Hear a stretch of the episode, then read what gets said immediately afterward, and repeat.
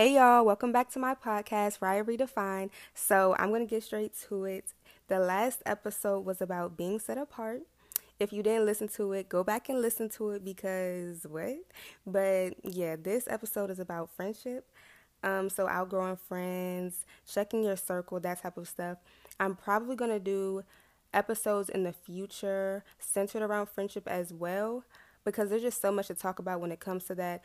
But as of right now, God told me to speak on this aspect specifically, so that's what I'm going to do. So, when you find yourself wanting to change, you want better for yourself, and you actually want to be aligned with God, not only do you have to do better, you have to surround yourself with better. When it comes to outgrowing friends, it can be really overwhelming um, emotional because a lot of times we've known these people for so long. We've established these bonds and these connections with these people. So it's not an easy process to go through.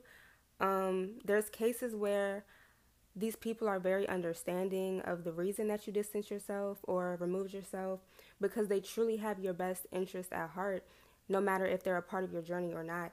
And that's great. But there's also cases where people don't take it very well when you distance yourself because they don't want to see you do better than them. They love you as long as you're down low with them. They love you as long as you're hurting with them. They love you as long as you're making bad decisions with them. But they don't want to see you do good without them. And like I said in the last episode, the spirit you carry is very strong. So when some people realize that they can no longer benefit off of that by being around you, they get really upset. So, yeah. So, the Bible says that bad company corrupts good character. And that's 100% true. But the way that it was enforced in my household, I was under the impression that if someone wasn't exactly like me in regards to values and beliefs, I should want nothing to do with them. You know what I mean? But actually, as believers, we're supposed to show other people the way. We're supposed to share the gospel. We're supposed to lead people in the right direction because we are the light but also we cannot put ourselves in situations where we are being dragged down because of those people. So sometimes that distance is necessary. And if you're unsure whether you need to distance yourself or you need to continue to try to help this person, just pray about it. Ask God, and He will answer you. So let's say that you ask God, like, should I remove these people or should I continue to help them? And God is like, yeah, you need to let them go. That does not mean that you hate them. That doesn't mean that you talk about them. It doesn't mean that you're better than them. It just means that you love these people from afar. So pray for those people. Pray that God changes them. Pray that God saves them. Sometimes people actually need your absence to grow because as much as you've been a light in their life, as much wisdom that you poured into them, they will never know how to walk with God and how to seek God on their own if they're constantly using you as a crutch. Like they'll never learn how to do that on their own if you are their only source of God. They need to know God for themselves. So sometimes when you decide to walk away, it's not only for yourself, it's for them too. And they may not see it like that in the moment. So you can't really take any type of hostility or negative reaction personally because a lot of times they just don't know. But I promise you, that's what real love looks like.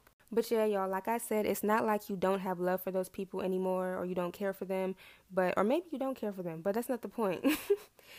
you just can't afford to be around dysfunction anymore.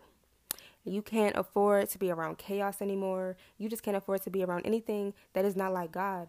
And maybe at one point in your life you participated in certain activities with them or behaviors, whatever. But that's not you anymore. And that's okay. Like you want new, so you can't surround yourself with old things. You can't surround yourself with liars and then wonder why you're lying all the time. Like why are you lying? Because you're surrounded by people who lie. Like it's it's so simple. You just have to surround yourself with new. I know that was a really simple and basic example, but I was just using that to get my point across and to help you understand. But yeah, my last point is that sometimes the blessing is attached to your obedience. So whether it's that friend, which is what we're talking about today, but it could be anything, whatever it is, sometimes your breakthrough is right on the other side of that decision to let go. So you just can't have your cake and eat it too. I'm trying to tell y'all because yeah, been there, done that. I tried it. It did not work. Like, you can't have your cake and eat it too. Just be obedient to God. Like, it's easier said than done.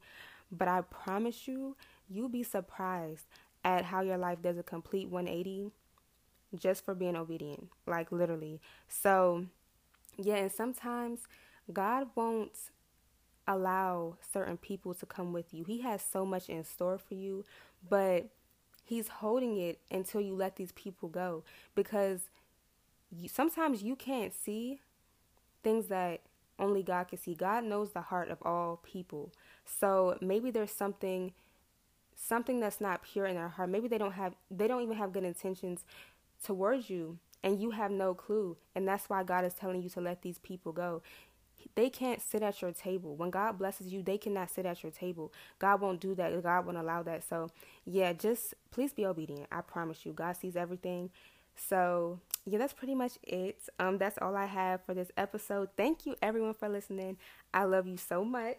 And yeah, continue to check for updates on my Instagram at Riah Redefine. It's in the description again.